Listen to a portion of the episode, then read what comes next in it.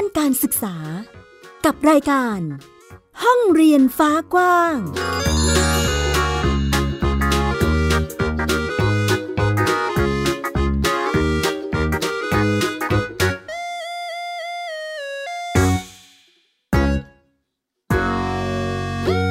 วัสดีค่ะ คุณผู้ฟังต้อนรับคุณผู้ฟังทุกท่านค่ะ เข้าสู่รายการห้องเรียนฟ้ากว้างนะคะ กลับมาพบกับดิฉันอัยดาสนศรีเช่นเคย ซึ่งแน่นอนว่ามาแล้วก็ต้องมาพบกับเรื่องราวข่าวสารด้านการศึกษาที่นำมาเล่า ให้คุณผู้ฟังได้ฟังในทุกๆ สัปดาห์นั่นเองนะคะ ติดตามกับเราได้ค่ะ ผ่านทางเว็บไซต์ www.thaipbspodcast.com นะคะ เป็นอีกหนึ่งช่องทางที่คุณสามารถที่จะรับฟังรายการต่างๆ ของไทย PBS ได้ได้นะคะ คุณผู้ฟังมีหลายรายการเลยทีเดียว และนอกจากนี้ยังสามารถฟังสดได้ด้วยนะคะ ถ้าเกิดคุณเข้าไปที่เว็บไซต์ของเราสามารถกดไปที่ radio นะคะก็จะสามารถฟังแบบไลฟ์แบบสดได้นั่นเองค่ะวันนี้ห้องเรียนฟ้ากว้างนะคะ คุณผู้ฟังมีหลายประเด็นเลยทีเดียวเกี่ยวกับเรื่องการศึกษา นะคะในมิติต่างๆ ที่เรียกว่าเกิดขึ้นในสถานการณ์ที่มีการแพร่ระบาดของเชื้อไวรัสโควิด -19 มีทั้งผลกระทบที่เกิดขึ้นกับเด็กนักเรียนในช่วงนี้ รวมไปถึงการปรับตัว เกี่ยวกับการเรียนนะคะ จะเป็นอย่างไรไปติดตามกันค่ะ ไทย PBS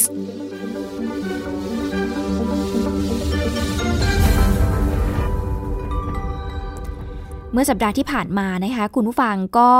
เราเนี่ยมีโอกาสได้นำเสนอประเด็นเกี่ยวกับเรื่องของผลกระทบของเด็กนักเรียนที่ได้รับผลกระทบในช่วงที่มีการแพร่ระบาดของเชื้อไวรัสโควิด -19 นี้นะคะคุณผู้ฟังเด็กหลายคนอาจจะต้องปรับตัว เพื่อที่จะเรียนแบบออนไลน์มากขึ้น เพื่อป้องกันการแพร่ระบาดเนาะรัฐบาลเองก็มีมติให้มีการหยุดเรียนนะคะ ปิดเทอมนานมากยิ่งขึ้น หลายสถาบันการศึกษาเองก็ต้องปิดเทอมไปไปเรียนในรูปแบบออนไลน์นะคะ มันก็เกิดความเหลื่อมล้ำขึ้น กับกลุ่มเด็กที่อาจจะเข้าไม่ถึงอินเทอร์เน็ต หรือเข้าไม่ถึงตัวเทคโนโลยีต่างๆ นั่นเองนะคะ ก็เป็นอีกหนึ่งประเด็นที่ถูกพูดถึงเนาะแต่อีกหนึ่งประเด็นค่ะ คุณผู้ฟังที่ได้รับผลกระทบจากการแพร่ระบาดของเชื้อไวรัสโควิด -19 นี้ ก็คือการที่มีการปิดโรงเรียน นานมากขึ้นนั่นเองนะคะ ก็เลยทำให้เด็กเล็กหรือว่าเด็กด้อยโอกาสเนี่ยซึ่งเรียกว่าเด็กกลุ่มนี้หลายคนก็เป็นเด็กที่เรียกว่าเป็นกลุ่มเปราะบางเนาะคุณผู้ฟัง ก็น่าเป็นห่วงอยู่เหมือนกันค่ะ วันนี้คุณสาสิธรสุขบด ทีมข่าวไทย PBS นะคะจะพาเราไปดูความเดือดร้อนของเด็กๆกันค่ะ ที่ชุมชนคลองเตยที่กรุงเทพมหานคร ซึ่งก็พบว่าโควิด -19 เนี่ยกำลังกระทบกับอาหารมื้อกลางวันของพวกเขาค่ะ หลังจากที่ทางโรงเรียนแล้วก็ศูนย์พัฒนาเด็กเล็กหลายแห่งเนี่ยปิดทำการ จะเป็นอย่างไรไปติดตามจากรายงานค่ะ อันนี้คือเด็กเฉพาะเด็กเล็ก เริ่มโตขึ้นมาก็มีโตขึ้นมาไล่กันไล่กันห มดเลย อันนี้บ้านเช่าใช่ไหมคะเป็นบ้านเช่าบ้านเช่าครึ่งปูนครึ่งไม้หลังนี้อยู่อาศัยเกิน 20 คน ครึ่งหนึ่งเป็นเด็กเล็ก ทีเล็กอยู่ในโทรศัพท์มันอ้าปากกินไม้แล้ว น้ำมนต์บุญเสน่ห์คือแม่ลูกสี่ที่ใช้ห้องนี้เลี้ยงลูก หลังจากโรงเรียนและศูนย์พัฒนาเด็กเล็กปิดทำการตามมาตรการควบคุมโรค นี่คือคนโตชื่อน้ำหวานค่ะ อายุเก้าขวบ ส่วนคนนี้ชื่อน้องพลแปดขวบค่ะอันนี้สามขวบ ชื่อน้องมิก อันนี้ก็น้องแม็กขวบสิบเดือนค่ะเล็กสุด ใช่ค่ะน้ำมนต์มีรายได้ทางเดียวจากเงินรับจ้างทั่วไปของสามี และมีรายได้ไม่แน่นอน ลูกคนสุดท้องมีเงินอุดหนุนเด็กเล็กเดือนละ 600 บาทของรัฐบาล ส่วนลูกอีกคนกำลังยื่นเรื่องกับสำนักงานเขต เธอหวังอยากให้ลูกๆได้กินอาหารที่ดีกว่านี้เงินตรงนี้แค่มาก็ยังได้ซื้อของใช้น้อง เพราะว่าคนนี้ก็ต้องใช้ซื้อแพมเพิร์ดอย่างเงี้ยค่ะ แต่ว่านมนี่ก็ประหยัดตรงนมคือให้กินนมแม่หมด ก็มีแค่เรื่องข้าวปลาอาหารที่ว่าน้องได้รับไม่พอ เพราะว่าเด็กก็ควรที่จะได้กินที่ว่าครบอะค่ะ แต่ว่าอันนี้ก็ประหยัดอะค่ะ ก็ได้กินพวกไข่มั่งมาม่าอะไรอย่างเงี้ยค่ะ ที่ไม่สมควรกิน มีผู้ปกครองอีกนับพันชีวิตในย่านชุมชนคลองเตย อยากให้ลูกหลานได้กินอาหารที่มีประโยชน์เหมือนกัน แต่ก็ทำไม่ได้ เด็กชายและเด็กหญิงสองคนนี้เป็นพี่น้องกันนะคะ คุณพ่อคุณแม่ของทั้งสองคนนี้ ก็มีรายได้ไม่ค่อยแน่นอนค่ะ มองเผินๆสถานการณ์โควิด -19 ทำให้ครอบครัวนี้ได้อยู่ติดบ้านก็อาจจะเป็นเรื่องที่ดีใช่ไหมล่ะคะ แต่ในความเป็นจริงแล้ว โอกาสในการเติบโตตามพัฒนาการของพวกเขา กลับมีข้อจำกัดบางอย่างค่ะ แม้พ่อและแม่ยังมีรายได้จากงานเสิร์ฟอาหาร และงานรักษาความปลอดภัย แต่เด็กน้อยวัยสามเดือนและหนึ่งขวบเก้าเดือน ไม่มีคนดูแลตอนกลางวัน ตายายเลยต้องช่วยเลี้ยง แต่ก็ทำให้รายได้จากงานขับรถรับจ้างของผู้เป็นตาขาดหายไป แต่เงินอุดหนุนที่เคยได้ยินค่ะว่าแรกเกิดอะค่ะ ตอนนี้ก็คือยังไม่ได้ทับเรื่องไปอยู่อะค่ะ ตอนนี้ เด็กเกิดมาก็ควรที่จะแบบ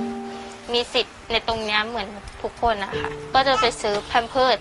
กับนมของเขาไว้ก่อนเลย ถ้าถามหามาตรการของรัฐก็มีแผนงานรองรับการดูแลเด็กแรกเกิดจนถึงอายุ 6 ปี ให้ได้รับเงินอุดหนุนคนละ 600 บาทต่อเดือนอยู่นะคะ แต่มันไม่ใช่ทุกคนนะสิคะ เพราะว่ากระทรวงการพัฒนาสังคมและความมั่นคงของมนุษย์ ได้ตั้งเกณฑ์เดียวกับการให้เงินของบัตรสวัสดิการแห่งรัฐ คือครอบครัวของเด็กคนนี้จะต้องมีรายได้ไม่เกิน 1 0 0 0 0แบาทต่อปีค่ะ แต่อย่างครอบครัวนี้ที่มีรายได้สามีภรรยารวมกันเฉลี่ยเดือนละ 26,000 บาทหนึ่งปีก็มีอยู่ประมาณ 3 0 0แสนกว่าบาท แน่นอนค่ะ มันเกิน 1 0 0 0 0แสนบาท แต่ว่าสภาพความเป็นอยู่ก็อย่างที่เห็นเรื่องนี้ผู้จัดการมูลนิธิเด็กอ่อนในสลัมในพระอุปถัมภ์บอกว่า ช่วงการระบาดของโควิด -19 มีเด็กแรกเกิดถึง 6 ปีจำนวนมากไม่มีนมดื่ม ขาดอาหารที่มีประโยชน์ และขาดปัจจัยส่งเสริมการเรียนรู้ ในครอบครัวหาเช้ากินข้ามส่วนใหญ่ จะอิ่มท้องด้วยของแจกที่มีคนนำมาแบ่งปัน เราเห็นถุงยางชีพแต่ถุงยางชีพส่วนใหญ่ไม่มีนม นะคะไม่มีสิ่งที่เด็กต้องใช้ เพราะฉะนั้นน่ะทุกครัวเรือนที่มีเด็กเล็กเนี่ยเขาต้องการนมสำหรับเด็กต้องการบางทีก็ต้องการนิทานก็ได้ของเล่นก็ได้ที่จะจันลงจิตใจเด็กที่อยู่ในห้องแคบๆนะคะ แล้วก็ส่วนที่สำคัญอีกเรื่องหนึ่งก็คือเรื่องของเงินอุดหนุนเด็กเล็กนะคะ เด็กของเราเนี่ยก็ตกหล่นทั้งนั้นเลย เพราะว่ามันไม่ได้ง่ายในการไปลงทะเบียนนะคะ หรือคนที่เคยมีเงินเกินแสนก็จนกันหมด สถานการณ์มันเปลี่ยนนะคะซึ่งเราเชื่อว่าสถานการณ์มันเปลี่ยนเนี่ยมันเกิดขึ้นได้เมื่อไหร่ก็ได้ แต่อยากให้มีการ คุ้มครองจากรัฐว่า ไม่ว่าสถานการณ์จะเปลี่ยนยังไงเด็ก ๆ จะถูกคุ้มครอง ชีวิตของเด็กบางคนในชุมชนคลองเตย สอดคล้องกับผลสำรวจกองทุนเพื่อความเสมอภาคทางการศึกษาหรือกสศที่พบว่าพิษการระบาดของโควิด -19 ไม่เพียงส่งผลต่อโอกาสทางการเรียนรู้ของเด็กๆ จากการเลื่อนเปิดเทอม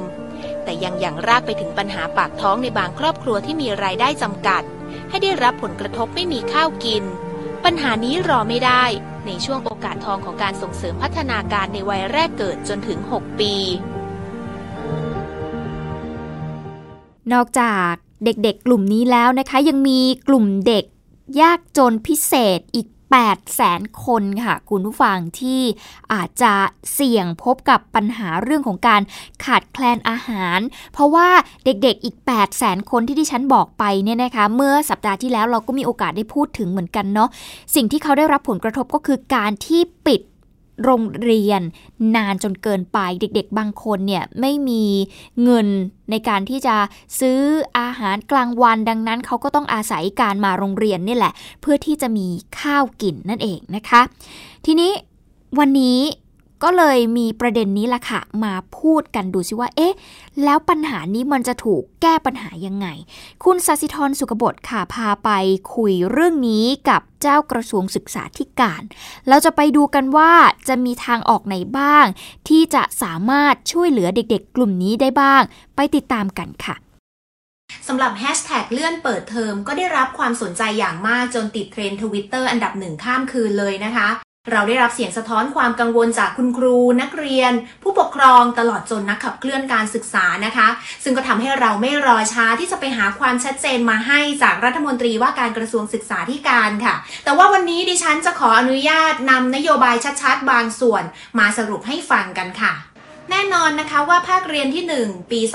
2563 นี้ที่เลื่อนออกไปในเดือนกรกฎาคม น้องๆ จะได้เรียนอยู่ที่บ้านตลอดทั้งเทอมเป็นเวลา 3 เดือนเป็นอย่างน้อยค่ะ คือจะให้เด็กอนุบาลจนถึงม .3 เรียนผ่านโทรทัศน์ ด้วยวิธีการศึกษาทางไกล DLTV หรือว่าครูตู้ทางช่องดิจิตอลค่ะ แล้วก็ดาวเทียมและเคเบิลทีวีด้วยนะคะ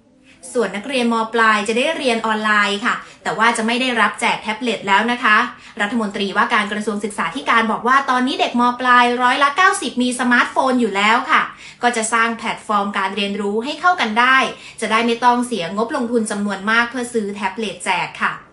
เมื่อต้องเลื่อนเปิดเทอมนั่นก็เท่ากับว่าเด็กๆ จะต้องอยู่ที่บ้านนานขึ้น แล้วก็ต้องเรียนหนังสือที่บ้านด้วยนะคะ แต่ว่า The Active พบว่ามีเด็กจำนวนมากมีปัญหาเรื่องปากท้องค่ะ ซึ่งเรื่องนี้เองทางคุณครูก็ได้ส่งคำถามมาหาเรานะคะ โดยสงสัยว่าการจัดการอาหารกลางวันในช่วง หลังจากเปิดเทอม แต่ว่าเรียนอยู่ที่บ้านนั้นจะเป็นยังไง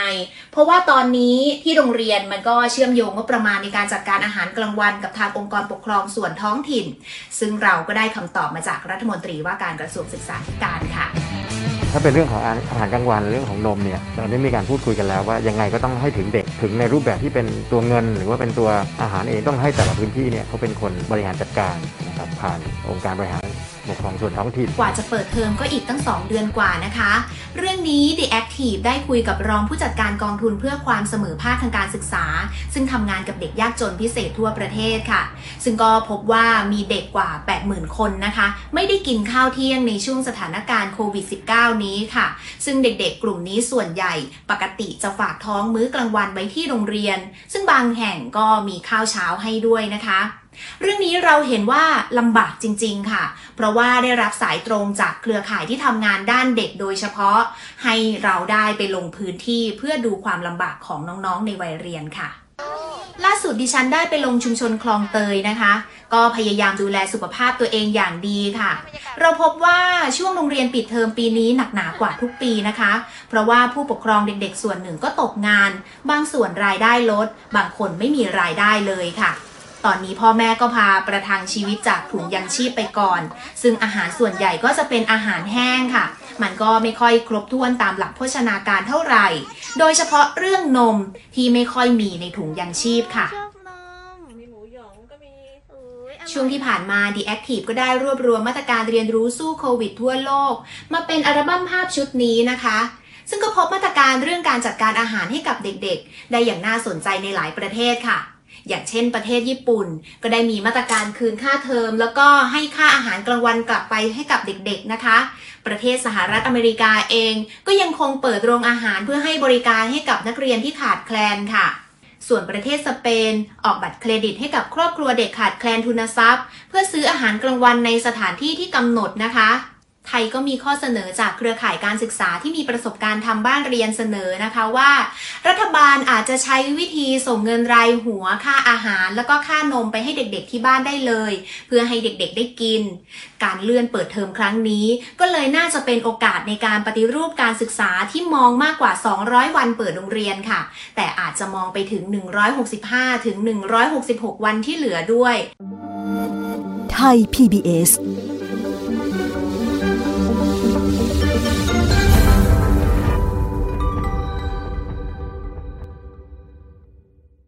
นี่ก็น่าจะเป็นอีกหนึ่งทางออกนะคะ คุณผู้ฟังที่แก้ไขปัญหา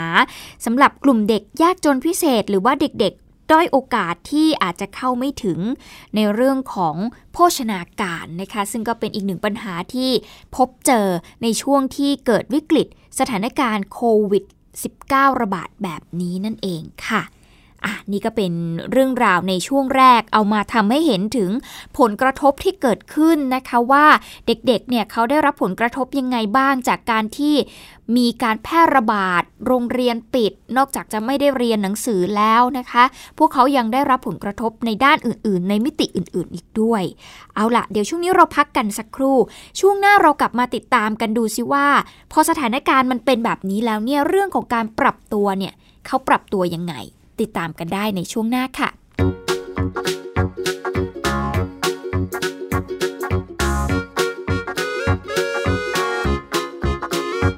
เปิดโลกกว้างด้านการศึกษา กับรายการ ห้องเรียนฟ้ากว้าง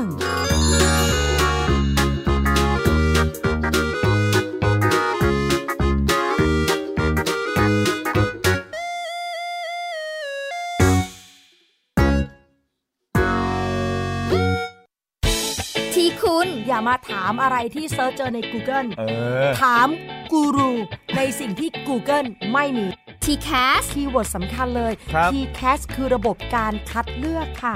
ดังนั้นถ้าเราบ่นกันเรื่องของการสอบที่ซ้ำซ้อน มันไม่ได้เกี่ยวโดยตรงกับ TCAS อ๋อ เราไปโทษ TCAS เขาไม่ได้ไม่ได้ เพราะเขาไม่ใช่ข้อสอบ ถูกต้อง TCAS คือระบบการคัดเลือก อยากให้ฟังจะได้รู้จากกูรูด้านการศึกษา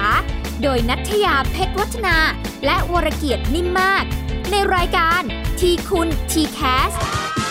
ทุกวันเสาร์ 16 นาฬิกา ทางไทย PBS Digital Radio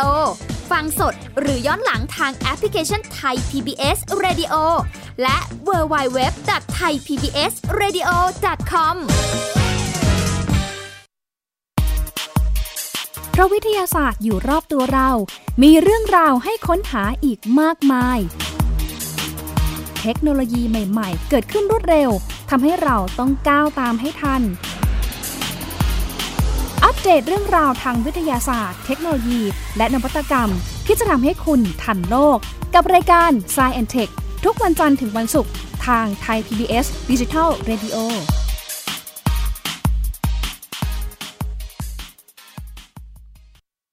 อยู่ที่ไหนก็ติดตามเราได้ทุกที่ ผ่านช่องทางออนไลน์ จากไทย PBS Digital Radio ทั้ง Facebook Twitter Instagram และ YouTube Search คำว่าไทย PBS Radio แล้วกดไลค์หรือ Subscribe แล้วค่อยแชร์กับคอนเทนต์ดี ๆ ที่ไม่อยากให้คุณพลาดอ้อเรามีให้คุณฟังผ่านพอดแคสต์แล้วนะ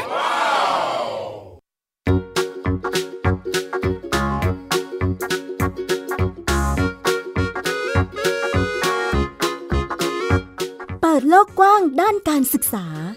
กับรายการ ห้องเรียนฟ้ากว้าง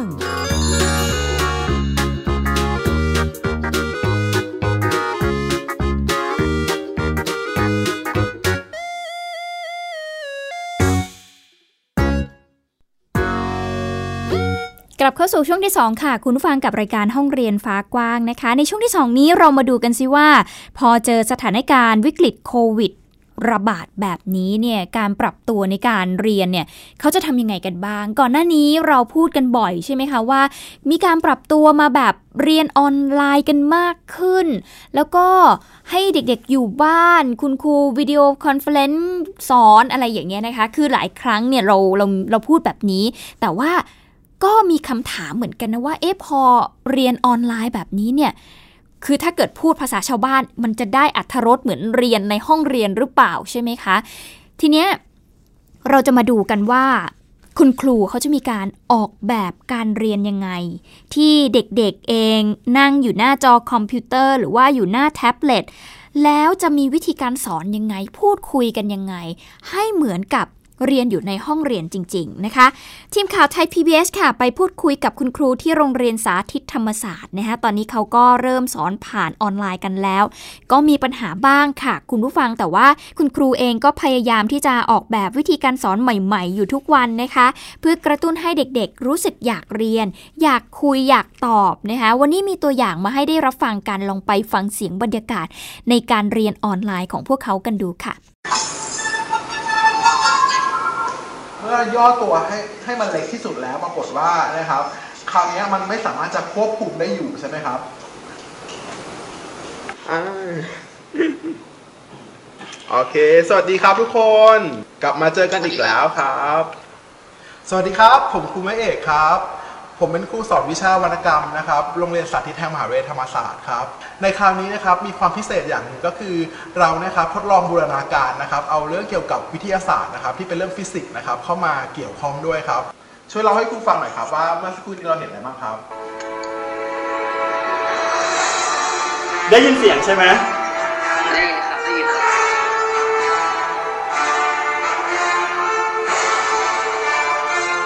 สังเกตไหมว่าตัววรรณกรรมภาพยนตร์หลายๆเรื่องของเราอะมันมักจะสร้างสร้างภาพคู่ขัดแย้ง คือชาติชาติที่อยู่เป็นประเทศเพื่อนบ้านของเรา สวัสดีครับ ชื่อนาคนะครับ สอนวิชาวรรณกรรมอยู่ที่โรงเรียนสาธิตแห่งมหาวิทยาลัยธรรมศาสตร์เนาะวิชานี้เกิดขึ้นมาก็คือให้เขารู้จักวิเคราะห์ แล้วก็ใช้มุมมองทฤษฎีต่างๆเนี่ยนำมาทำความเข้าใจสังคม เข้าใจมนุษย์ได้มากขึ้น สร้างประสบการณ์จำลอง ก็เป็นบรรยากาศเรื่องของการนำเอาเหตุการณ์จากภาพยนตร์ วรรณกรรมนะคะมาปรับสอนกับวิชาต่างๆ ทั้งการเมืองสังคมวิทยาศาสตร์นะคะนี่ก็คือ บรรยากาศในห้องเรียนของน้องๆนักเรียนชั้นมัธยมศึกษาปีที่ 3 ของโรงเรียนสาธิตแห่งมหาวิทยาลัยธรรมศาสตร์ ในวันปิดเทอมนะคะไม่น่าเชื่อนะคะว่าคุณครูเองก็นั่งสอนกันคนละห้อง น่าจะเป็นบรรยากาศเงียบๆแต่ปรากฏว่าการออกแบบการสอนทำให้เด็กๆ เนี่ยแย่งกันตอบค่ะ คุณผู้ฟังไม่ต่างจากการเรียนในห้องเรียนปกติเลยนะคะ คุยเรียนเรื่องของมาเวลอย่างเช่นแบบกัปตันอเมริกาเนี่ยก็คือเหมือนแบบเหมือนเขาจะให้แบบอเมริกา แบบเป็นชาติที่แบบดีที่สุดในโลก เขาเป็นมหาอำนาจอย่างนั้นเราอยากชวนทุกคนมาดูมามาช่วยวิเคราะห์นิดนึงได้ไหมว่า จากซูเปอร์ฮีโร่ที่เราเห็นกันเนี่ย เราเห็นสัญลักษณ์อะไรบ้างที่สื่อถึงความเป็นชาติ ก็มันมีธงชาติธงชาติ อาวุธอ่าอ๋อเออว่ะใช่ใช่ใช่แต่ว่าปืนที่จีนถืออยู่มันไม่ใช่ปืนของจีนนะครับใช่ไม่ใช่ปืนของจีนแต่เป็นปืนเยอรมันเออ Zorro มีความเป็นวีวีรบุรุษบางอย่างที่น่าสนใจ คือใช้วิธีการที่ผิดแต่ว่าช่วยเพื่อเพื่อช่วยเหลือคนชนชั้นล่างของสังคม ยังมีคุณครูอีกหลายคนนะคะที่ตั้งใจจะปรับกระบวนการเปลี่ยนตัวเอง เป็นคนออกแบบเนื้อหา แล้วก็การนำเสนอนะคะ แม้ว่าจะมีอุปกรณ์อยู่บ้าง แต่ว่าคุณครูเองก็ยอมรับว่าการเรียนแบบนี้เนี่ยก็เป็นโอกาสที่ดีเนาะที่จะช่วยให้คุณครูเนี่ยกับเด็กๆนะคะ เขาเชื่อมั่นในศักยภาพของกันและกันมากยิ่งขึ้น เดี๋ยวเราลองไปฟังเสียงของคุณครูกระบวนกรนะคะ คุณผู้ฟังนั่นก็คือ คุณ พลรัตน์ตโนดแก้ว และคุณบัณฑิตสิริรักษ์โสพลค่ะ คือทุกการสอนทุกคลาสเป็นการทดลอง พอสมควรเราก็ไม่รู้เหมือนกันว่ามันจะว่ามันจะประสบความสำเร็จมากน้อยแค่ไหน เราจะพอใจไหมนักเรียนจะจะรู้สึกสนุกกับคลาสที่เราออกแบบไว้หรือเปล่า สิ่งที่เราพยายามทำได้มากที่สุดคือเราคิดกับมันก่อนครับ คิดรอบด้านให้ได้ให้ได้มากที่สุดอย่างที่จะทำให้เรารู้สึกว่า ในสถานการณ์โควิดเช่นนี้ทุกคนได้รับผลกระทบแน่นอนรวมทั้งเรื่องการเรียนการสอนด้วยเหมือนกันหนึ่งเราพยายามที่จะทำให้โจทย์ของเราคือทำยังไงให้เราสามารถ interact กับนักเรียนได้ยังคง interact กับนักเรียนได้อยู่ แม้ว่าเราจะไม่ได้เจอกันในโลกออฟไลน์แล้วก็ตาม เมื่อเราสอนทางไกลแบบนี้ประมาณนะครับ สิ่งหนึ่งที่มันทำให้เราเพิ่มขึ้นครับก็คือความไว้เนื้อเชื่อใจ ความไว้วางใจในนักเรียนนะครับ ประมาณนะครับ เราไม่ได้เชื่อว่าตัวนักเรียนนะครับเป็นเป็นเสมือนแบบว่าคนที่รอรับนะครับ ในการเรียนรู้นะครับอีกต่อไปเนะเราเชื่อว่าผู้เรียนทุกคนครับมีศักยภาพการเรียนรู้นะครับเป็นของตัวเองเนะนี่ก็เป็นเสียงของอาจารย์นะคะ จากโรงเรียนสาธิตแห่งมหาวิทยาลัยธรรมศาสตร์นั่นเองนะคะ ก็เป็นอีกหนึ่งตัวอย่างที่ทำให้เห็นนะคะ คุณผู้ฟังว่า คุณครูเนี่ยสามารถที่จะออกแบบการเรียนการสอนในรูปแบบออนไลน์ให้แบบสนุกสนานได้ เด็กๆสามารถมี reaction กับคุณครูได้อย่างสนุกสนาน แต่อาจจะต้องมีกระบวนการหรือวิธีการที่สามารถดึงดูดความสนใจเขาได้นั่นเองนะคะ เอาล่ะจากประเด็นเรื่องของการเรียนออนไลน์นะ คุณผู้ฟังในช่วงการระบาดของเชื้อไวรัสโควิด -19 เนี่ย หลายคนอาจจะมีการเพิ่มทักษะเรื่องของการเรียนด้านภาษา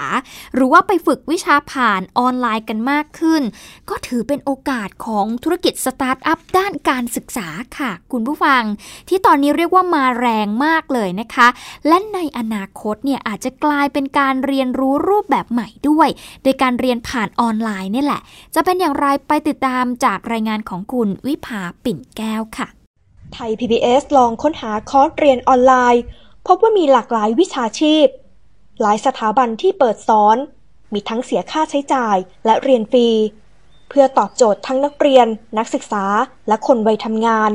หรือผู้ที่ต้องการเสริมทักษะ หาความรู้ต่อยอด มีหลายหลักสูตรให้เลือก เช่น ภาษาต่างประเทศ การทำอาหาร และการถ่ายภาพเบื้องต้นและในช่วงนี้ที่สถานการณ์การระบาดของโควิด -19 ทำให้คนทุกช่วงวัยสนใจศึกษาผ่านออนไลน์มากขึ้น เพราะสามารถเรียนรู้ผ่านแพลตฟอร์มต่างๆ ได้ด้วยตัวเองที่บ้าน ไม่ต้องเดินทางออกไปเรียนในสถานที่สอนพอเปลี่ยนแล้วเขาก็จะคุ้นชินกับพฤติกรรมแบบนี้แล้วอะค่ะทำให้เป็นโอกาสที่ดีมากของ EdTech Startup ที่จะเข้ามาในช่วงนี้นะคะ ซึ่งเรียกว่าเป็นเป็นเหมือนกับเป็นโอกาสเลยที่ดีมากๆค่ะ อย่างสตาร์ทอัพในต่างประเทศที่เป็น EdTech นะคะเขาก็เริ่มปล่อยให้กับ นักเรียนหรือว่าผู้ใช้เนี่ยใช้ฟรี เพื่อที่จะดึงฐานลูกค้าเข้ามาในแพลตฟอร์มมากขึ้น เพื่อพอคนเข้ามาแล้วอะค่ะ ถ้าเกิดว่าสินค้าหรือว่าคลาสเนี่ยดีนะคะ เป็นเรียนแล้วสนุก เรียนแล้วได้ความรู้ เรียนแล้วได้ผลเนี่ย คนก็ก็จะชอบเข้ามาเรียนซ้ำๆ แล้วก็มีการบอกปากต่อปากอะค่ะ สถานการณ์การระบาดของเชื้อไวรัสโควิด -19 ทำให้คนหลายล้านคนต้องทำงานที่บ้าน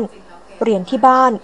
รวมไปถึงองค์กรต่างๆ หันมาเสริมทักษะให้กับพนักงานของตัวเอง ได้เรียนรู้ทักษะเพิ่มเติมผ่านการเรียนออนไลน์ จึงเกิดกลุ่มตลาดใหม่ ที่ทำให้สตาร์ทอัพด้านการศึกษา เป็นธุรกิจมาแรงในช่วงนี้ และมีมูลค่าการเติบโตอย่างก้าวกระโดด เป็นอุตสาหกรรมที่เติบโตได้ แม้ว่าธุรกิจ หรือเศรษฐกิจจะแย่หรือไม่แย่ยังไง เรื่องการศึกษามันเป็นพื้นฐานของสังคม มันไม่ใช่เหมือนของฟุ่มเฟือยที่พอเศรษฐกิจแย่เราไม่ซื้อ แต่การศึกษาไม่ว่าจะเศรษฐกิจเป็นยังไง คนทุกคนก็ยังจะต้องเรียนหนังสืออยู่ เพราะฉะนั้นจะเห็นได้ว่ามันเป็นอุตสาหกรรมที่เรียกได้ว่าเป็นพื้นฐานสำคัญของสังคมที่มันกระทบกับคนทุกคนในสังคมจริงๆอะค่ะ มันเป็นสาเหตุหนึ่งที่ว่าทำไมการศึกษาถึงเป็นตลาดที่ใหญ่ฉะนั้นอีกข้อหนึ่งก็คือว่ามันเป็นตลาดที่ ไม่ได้แข่งขันกันที่ราคา มันเป็นตลาดที่แข่งขันกันที่คุณภาพ แล้วก็ความไว้ใจด้วยค่ะ ท่ามกลางสถานการณ์วิกฤตนี้ หลายธุรกิจอาจจะประสบปัญหา แต่สำหรับสตาร์ทอัพด้านการศึกษา ถือเป็นโอกาสและเป้าหมายใหม่ของนักลงทุน รวมทั้งกระแสโลกในอนาคตที่เปลี่ยนไป หลังจากเกิดวิกฤตระบาดของเชื้อไวรัสโควิด -19 ทำให้หลายประเทศต้องเตรียมความพร้อม รับมือทั้งด้านเศรษฐกิจ สังคม การเมือง สาธารณสุข โดยเฉพาะด้านการศึกษา ที่ถือว่าเป็นการพัฒนาศักยภาพของคนในประเทศ วิภาปิ่นแก้ว Thai PBS รายงาน ก็เป็นอีกหนึ่งช่องทางนะคะ คุณผู้ฟังในการเป็นสตาร์ทอัพด้านการศึกษานะคะ แล้วก็เป็นรูปแบบการเรียนรู้ใหม่ ๆ ด้วยที่ เรียนผ่านออนไลน์ ในช่วงวิกฤตนี้ ดิฉันเชื่อว่าหลายคนน่าจะได้เรียนรู้อะไรใหม่ ๆ เรียนรู้เรื่องของการเอาตัวรอด เรียนรู้เรื่องของการประยุกต์ใช้ในการปรับใช้ชีวิตมากขึ้นนะคะ คุณผู้ฟังก็ถือเป็นโอกาสที่ดีในช่วงวิกฤตแบบนี้เนาะที่จะทำให้เราเห็นว่าเออสิ่งที่เราคิดว่าน่าจะทำไม่ได้ มันก็ทำได้ สิ่งที่เราคิดว่า จะทำได้เหรอ เราอาจจะทำได้ก็ได้นะคะอะนี่ก็เป็นเรื่องของการศึกษานะคะที่เกิดขึ้นในช่วงวิกฤตโควิด แบบนี้ที่นำมาฝากคุณผู้ฟังนั่นเองค่ะ ไทย PBS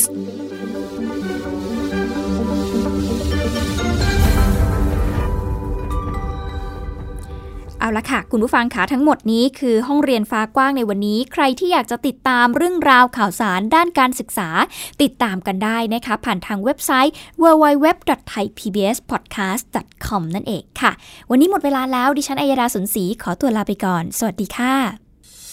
ติดตามรับฟังรายการย้อนหลังได้ที่เว็บไซต์และแอปพลิเคชันไทย PBS Radio ไทย PBS ดิจิทัล Radio วิทยุข่าวสารสาระ พื่อสาธารณะและสังคม